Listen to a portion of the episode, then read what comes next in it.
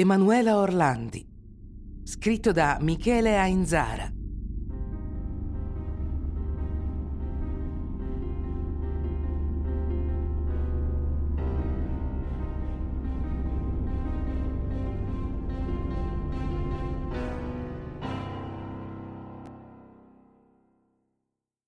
Il 22 giugno 1983 inizia una storia di cui attendiamo ancora la fine. Per questo ci scusiamo se non saremo qui in grado di dare tutti i dettagli. Riassumere 40 anni di dubbi e probabilità in pochi minuti è un'impresa impossibile. Chi invece non abbandona è Pietro Orlandi, che cerca di capire cosa sia successo alla sorella Emanuela, uscita di casa quel pomeriggio per poi sparire. Senza nulla togliere al dramma di altri casi, si potrebbe parlare di una sparizione come tante. Una ragazzina di 15 anni scappa, si ribella, oppure incrocia il cammino di un malintenzionato, o ancora, e specie in quegli anni in Italia, è sequestrata per ottenere un riscatto. In questo caso però non si tratta di una famiglia benestante, non al punto da potersi permettere un pagamento a suon di miliardi di lire. Non siamo nemmeno in Italia, fra l'altro, perché Emanuela Orlandi è suddito dello Stato Vaticano e questo complica le cose.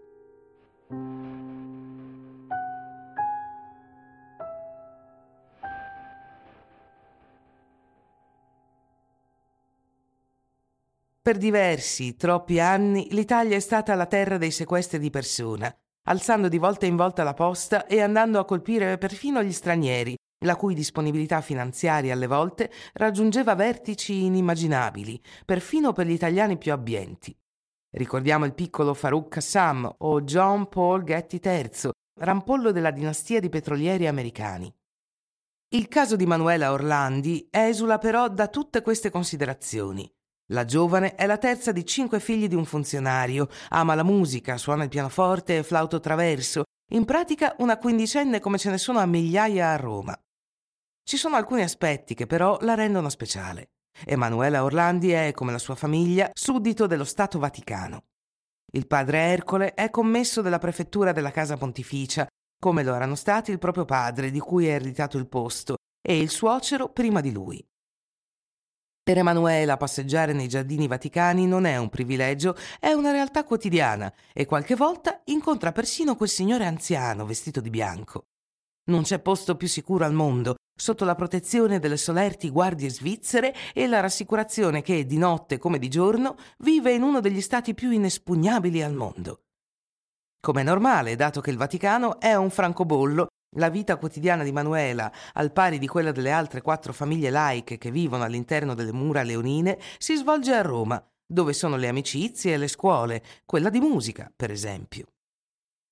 È proprio all'uscita della lezione di flauto, il 22 giugno 1983, che chiama a casa e comunica alla sorella Federica d'essere stata avvicinata da un uomo, un tipo rispettabile, che le ha proposto un lavoretto interessante. Distribuire dei volantini della Avon durante una sfilata di moda delle sorelle Fontana per 375.000 lire, ossia quasi 190 euro, cifra colossale per quei tempi. Il signore l'aspetta alle 19, fra qualche minuto, per conoscere la risposta.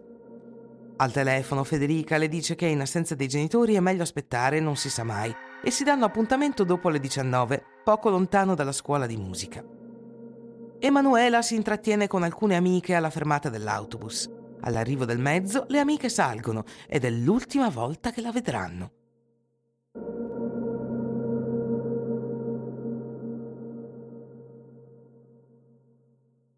Poco dopo un testimone oculare, il vigile urbano Alfredo Sambuco, la vede salire di sua spontanea volontà su un'auto, assieme a un uomo, di cui più avanti traccia un identikit preciso. Le sorelle, preoccupate dal ritardo di Emanuela che non si fa viva all'appuntamento e non torna a casa, danno l'allarme. È l'inizio della storia.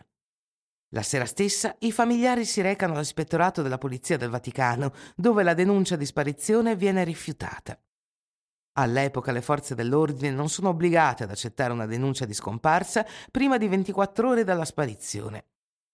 Il mattino dopo l'esposto va a buon fine. In quei giorni Papa Giovanni Paolo II è in Polonia. Malgrado l'impegno denso di significati, il pontefice viene rapidamente avvisato del fatto dalla segreteria di Stato, il Ministero degli Esteri del Vaticano.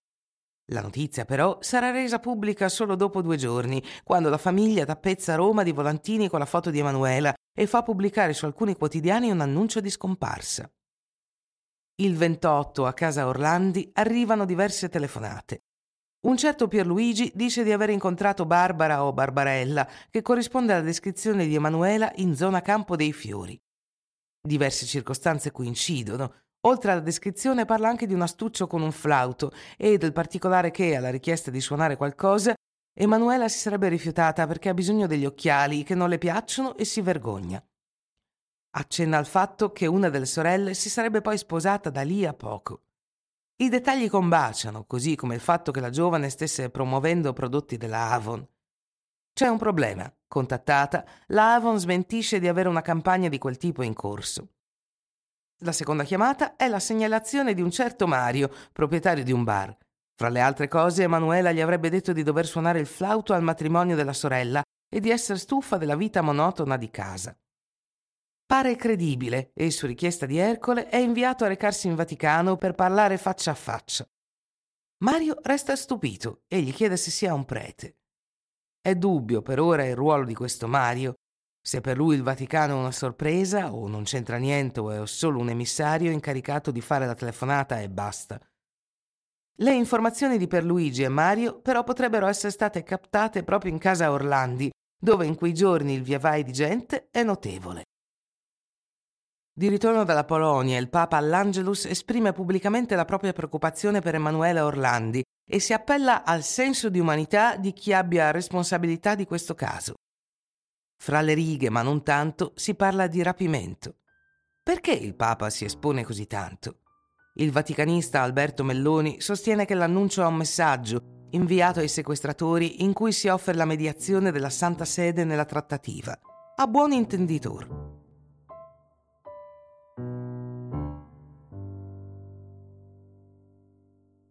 A questo punto si apre il buco nero nelle svariate piste che caratterizzano i quasi 40 anni di questo caso. La prima traccia, considerata di rilievo anche perché all'inizio si manifesta con una certa regolarità, 16 volte in tutto, è quella del cosiddetto americano.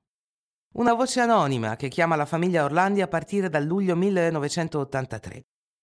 Pietro Orlandi spiega la genesi del soprannome, alla polizia che segue le indagini, suo zio dirà senza troppo stare a pensarci su che, dato l'accento, è un americano. In realtà, a tirare l'orecchio, l'accento è tutto meno che chiaro. Forse un italiano che si vuole camuffare? Forse un uomo di un paese dell'Est che finge un accento anglofono? Come sia, gli investigatori gli attribuiscono la conoscenza di diverse lingue, forse il latino, e una certa familiarità con l'ambiente vaticano.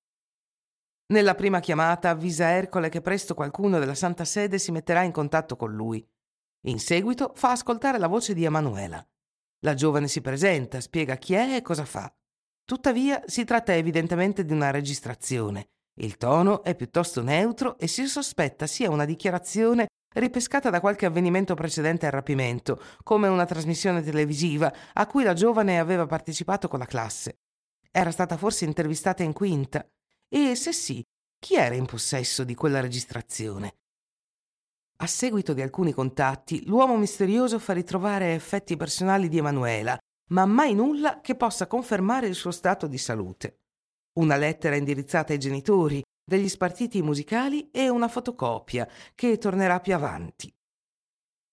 Fra la famiglia Orlandi e questo americano si crea un legame di dipendenza, legame che Pietro oggi considera fallace, in quanto crea false aspettative e non porta nulla se non angoscia. Ecco però improvvisamente aprirsi un'altra pista. Ricordiamoci che il 13 maggio del 1981 Papa Giovanni Paolo II sopravvive in piazza San Pietro a un attentato, eseguito dal terrorista turco Mehmet Ali Anka che, catturato nell'immediatezza del fatto, è condannato all'ergastolo e allora detenuto nelle carceri italiane. L'americano lascia intendere che Emanuela potrebbe tornare a casa in cambio della liberazione di H. È qui che i rapporti tra il Vaticano e l'Italia conoscono un primo momento di stallo.